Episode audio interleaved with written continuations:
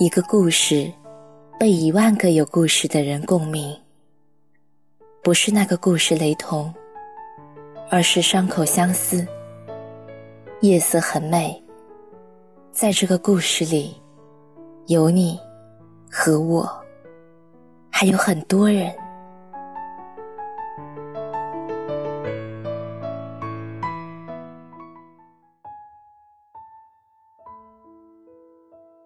嘿，亲爱的，晚上好，我是静宁。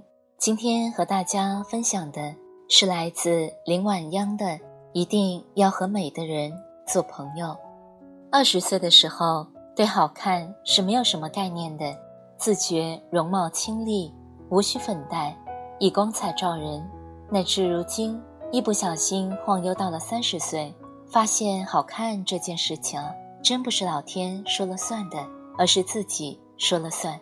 那天和闺蜜逛商场，看到一女子，细高个子，长脸面，五官算不上精致，但肤质细腻，肤色白皙，整个人啊有一种极其清冽的气质。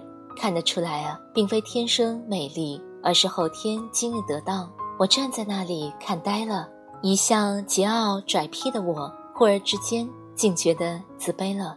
我低了低头，打量自己。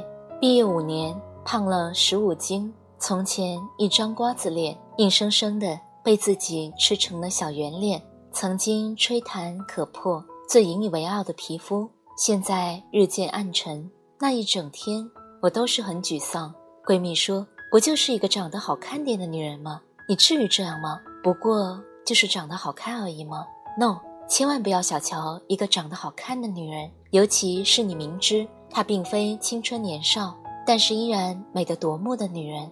因为我美过，也丑过，胖过，也瘦过，所以啊，非常明白那些长得好看的女人，她们从身材到那张脸，从饮食到健身，都藏着一种极为可贵的品质——自律，都显现着她们对自我的高度真爱以及高标准、高要求。长得美并不是一件难事。但是啊，日日与岁月厮守，美了很多年，足以见一个女人的认真和坚持。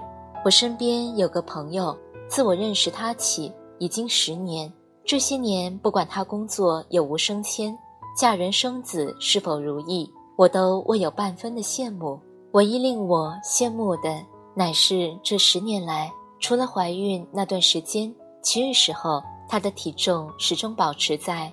九十五到一百斤之间，要知道她的身高足足有一米六九，这样的身材基本上和女明星们维持在一个水准。去年她怀孕，我们见面很少，一直到今年年初孩子百天，我们几个闺蜜约饭，结果她一出现，把我们吓到了。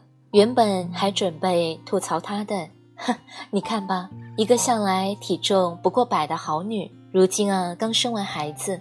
可就认输了，终于啊，也有我们扬眉吐气的时刻了。我们这几个特别要好的朋友相处模式就是这样的：比美，比有钱，比野心。但放心，我们绝对不是暗中互撕，所以啊，才能做了这么多年的朋友，也才能一路扶携着彼此越变越好。结果呢，那个我以为身材会走样到惨不忍睹的闺蜜。生完孩子三个多月，已经恢复到原来的美貌，我们集体挫败啊，忍不住感慨：为什么老天这么的不公平？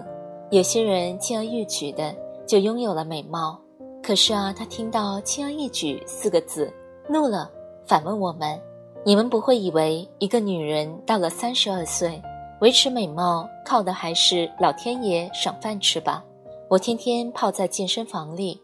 觉得生无可恋的时候，你们怎么不说轻而易举？我练产后瑜伽，被私教折磨得欲哭无泪的时候，你们怎么不说轻而易举？老实告诉你们吧，好女不过百，凭的不是天赋，而是和自己死磕。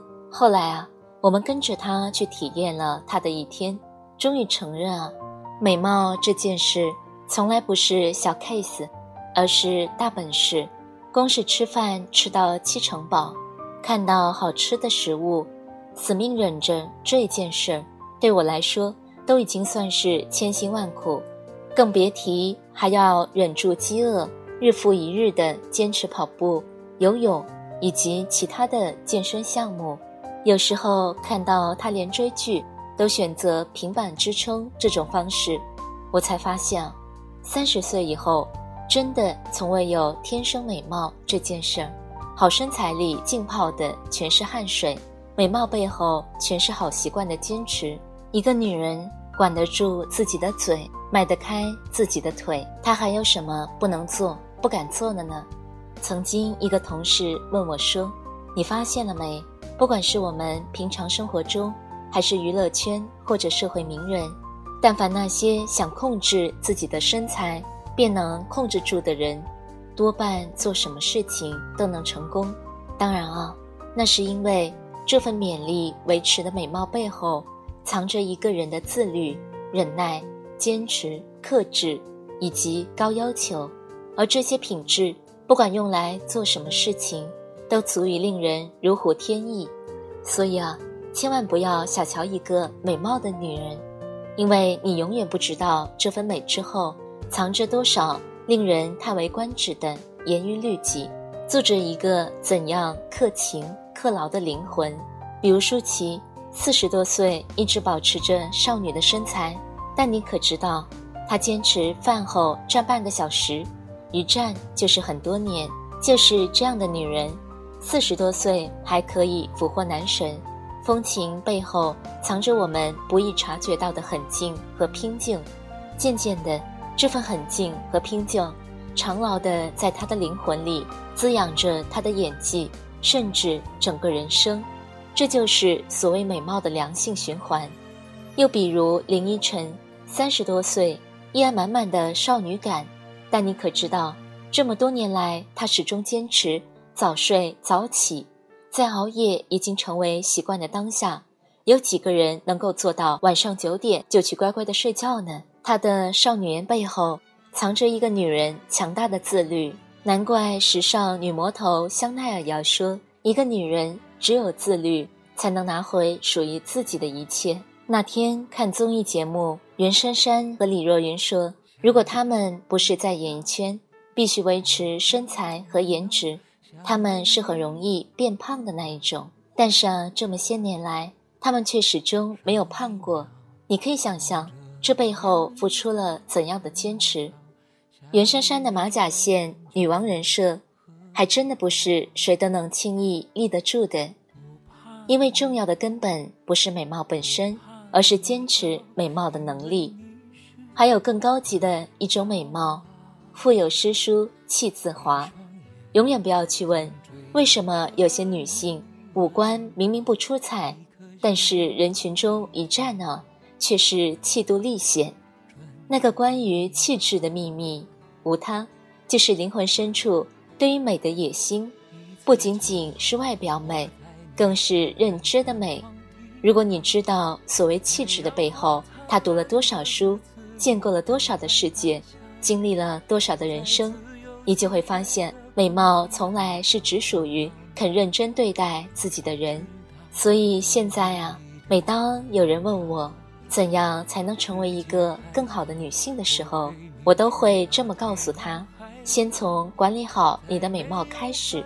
所谓管理美貌，不是说你必须美成哪种标准，而不是让你去整容，而是力争把自己本身经营到最好。你不必非要和谁比，但是啊你要和自己比，每天都要看到一个更好的自己，朝气蓬勃的，奋力向上的。让人不能小看的，也唯有这点经营美貌的能力，会将你送往一个更加宽广的境界。你会在那些因为美貌而养成的良好习惯里，发现自己啊，原来可以走得更远。所以啊，不仅不要小看一个美貌的女子，而且啊，一定要和她们做朋友，因为她能教给你的，绝不是美貌这么简单的事儿。腹有诗书藏于心，岁月啊，从来不会败美人。也许就是这样的，愿你也是一个小美人。好了，今天就是这样了，早点睡吧，晚安。